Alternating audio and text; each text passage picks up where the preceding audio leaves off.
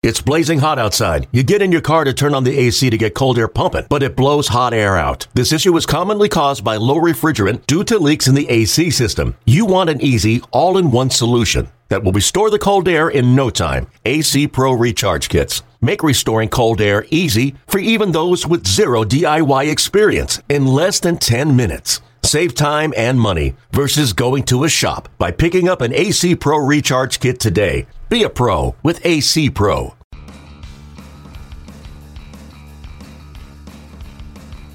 You're listening to M L B dot com Extras, brought to you by M L B dot T V. It's baseball everywhere. Hey everyone, Tim McMaster here along with our M L B dot com Braves reporter Mark Bowman, and we're in Florida for the winter meetings together. It's always nice to do these podcasts in person, but there was snow in Atlanta this yeah. week. I just want to start there because this is something that, that never happens. Did you make it out of your drive? Did you have to do some shoveling? No, didn't have to do any shoveling, but see, I think I've been there twenty-two years now. I will say that was the first legit snowfall. Now, we've had the ice storms and other snow, but this was one where started snowing at ten a.m.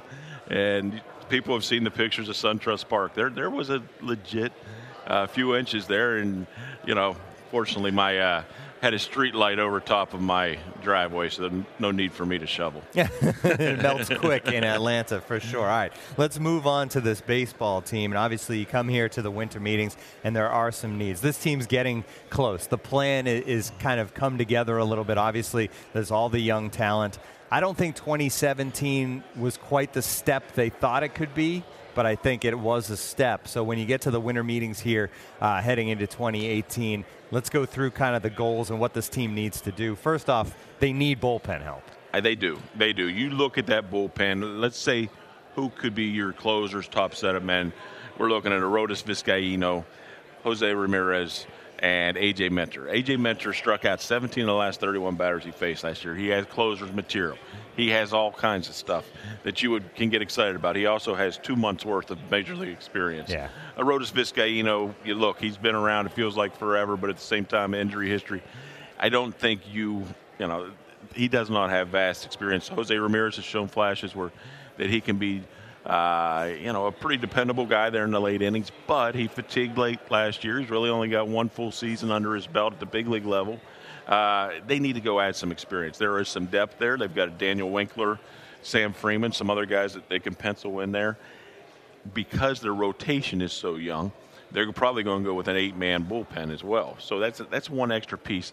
You know, they they were wise, I believe, to move Jim Johnson. You know, it was – that was one of the most questionable signings last year, and it really happened at the day, final day of the two thousand sixteen season.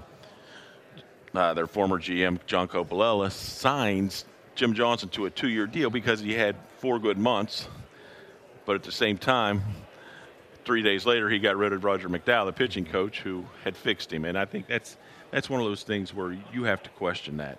Uh, you know, that's why Jim Johnson had clicked under Rogers' direction. Now to get rid of him, he yes, he was the veteran arm, but I think what you saw last year, there was probably more of that to come. So um, they they just they need to get, add a guy, you know, maybe even a one guy just for, you know, your sixth, seventh inning guy like a Peter Moylan, but then maybe also go ahead and get a, a guy that can handle the eighth or ninth innings.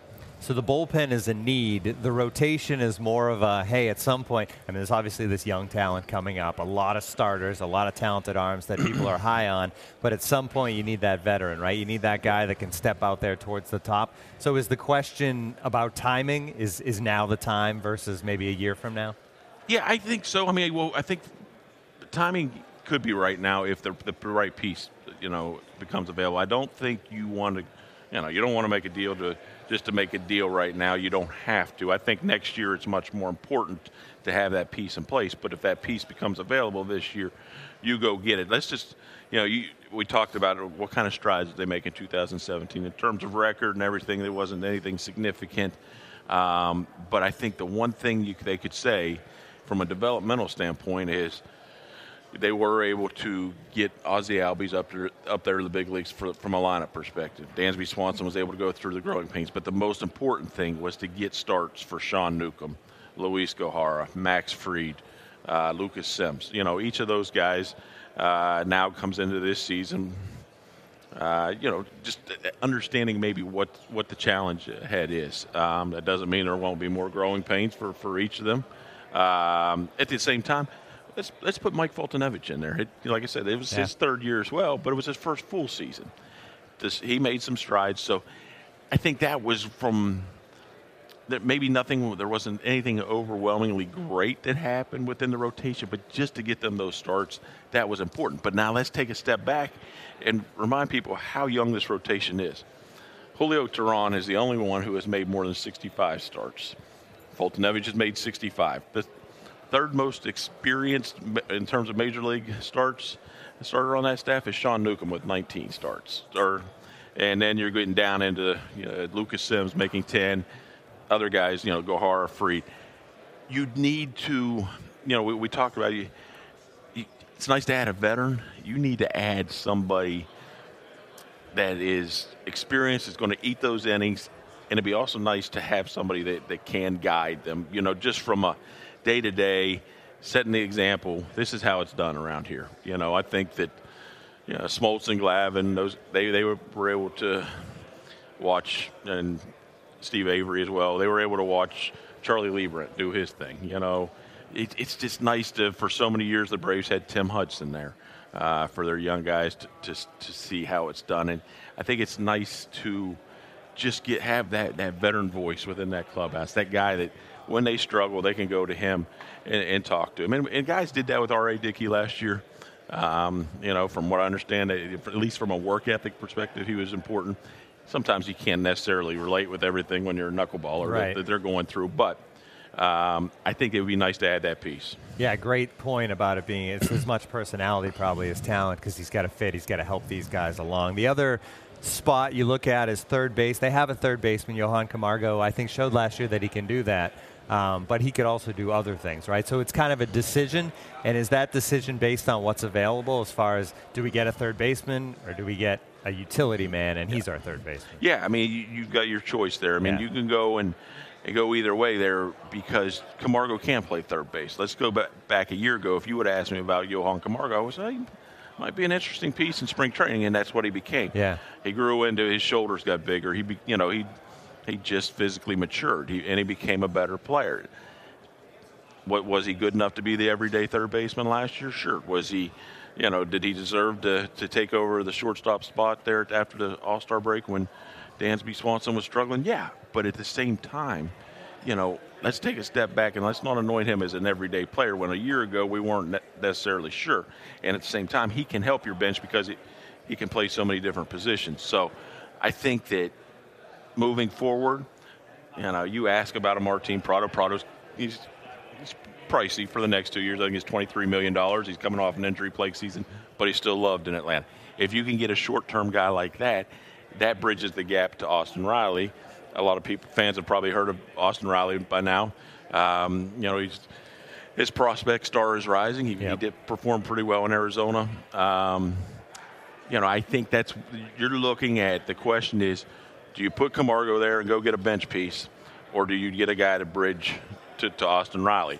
And then with Camargo, the decision with Camargo influences, you know, whether you're probably whether you're going to have to go get two bench pieces or one. If he's one of them, you're you're only having to go uh, out there on that free agent or trade market looking for one one extra bench piece right now. Obviously, it's interesting when a new front office goes into their first winter meetings, and that's what we're looking at for the Braves. It, it hasn't been that long with Alex Anthopoulos. He made a couple key hires to that front office on Sunday, but when you compare Coppolella to what you've witnessed in a short time with Anthopoulos and you look back on what he did with the Blue Jays, um, you know, what are the different? What is the ph- philosophical difference there? Well, I, I think it's maybe too early to, to know exactly what the philosophical differences are, just because Alex has come in here and he's he's he's had to devour a lot of information. And I think it's it's probably fitting that his last night before interviewing with the Braves was game five of the World Series. That was crazy. He was probably awake much later than he wanted to be. And then all the flies to Atlanta. Two weeks later, he gets thrown into this, this job. Um, you know, I, I think that, you know, I, I think Coppy and Alex have some similarities. Yeah. I, I really do. But at the same time, I think that, that Alex has the benefit of having been elsewhere, he was able to, you know, go to Toronto, do his thing, and every day, in, in any of us, we, we learn, you know, as we, whatever job we're doing, he can step away. He goes to L A and is surrounded by a lot of other great baseball minds. I think these past two years uh, in L A probably benefited Alex as much as, you know, more more than he even envisioned. And I asked him about it a few weeks ago, and he said, I would like to have had one more year there. You know, you, you, it was that much of a benefit to be able to, to be around that many great baseball minds. And I think that, you know, moving forward, I think he he will continue to be aggressive when he when the time is right. As we saw in Toronto, he was never afraid to make the big deal. Um, and the pieces are going to be here in place in Atlanta for him to, to make that big deal when he wants within the next couple of years. There's no question that he takes over this team at a great time with all this young talent coming up. Um, and it is interesting because when he left the Blue Jays, he left of his own accord. He wasn't let go by them. He decided that with the new front office coming in, um, he just wanted to, to, to do his thing. I feel like he could have jumped to another G M job directly if he had wanted to. It seems like he knew that, hey, maybe my best move is to go and learn something in another organization. What better organization than the Dodgers, which, what you said, they're just loaded with with great minds. Um, so he's comes to the Braves, and obviously they, they lose thirteen international prospects um, because of mistakes made by the previous uh, regime. Now those guys are starting to sign around the league, and you see them getting bonuses with different teams.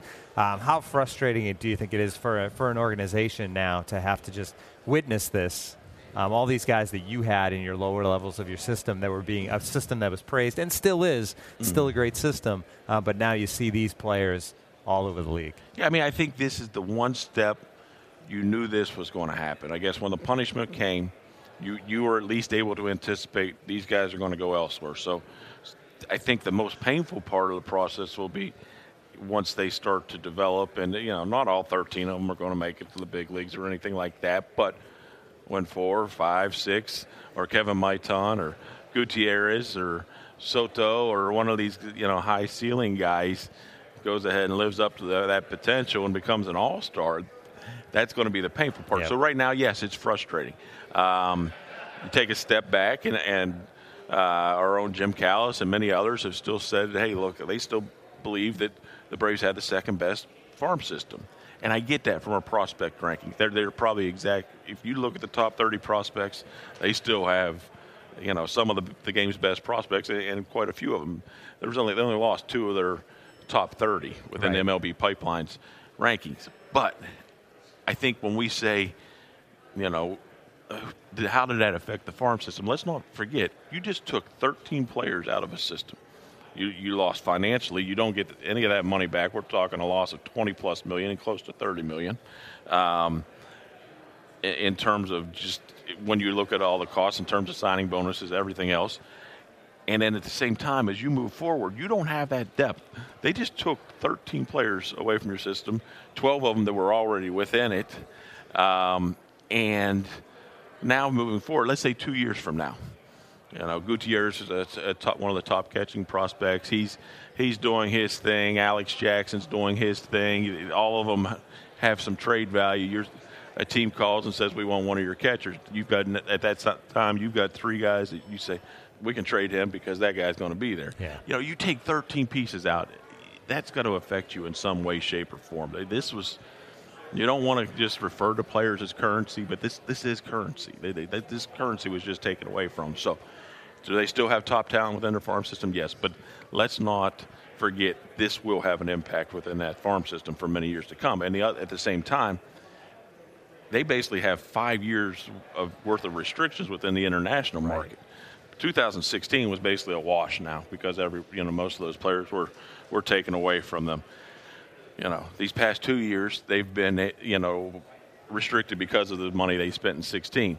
The next two years after that they're going to be dealing with their punishment. So it's five years without the inter- without you know much value or really maybe any value on the international market is going to have its impact. And I think moving forward, that's why you're going to see Alex make more, take that money, the international bonus pool money, and, and maybe make a lot of trades over the next few years because whatever value you're going to get with the limited amount of money you can spend down there, you probably could benefit yourself by being creative with a trade uh, by using that money. It puts a lot of pressure, I think, on scouting uh, domestically and drafting right, because you got to nail your drafts now, because you're not going to be able to fall back on no the doubt. International stuff. All right, this has been M L B dot com Extras, our Braves edition. For Mark Bowman, I'm Tim McMaster. Tune in again next week.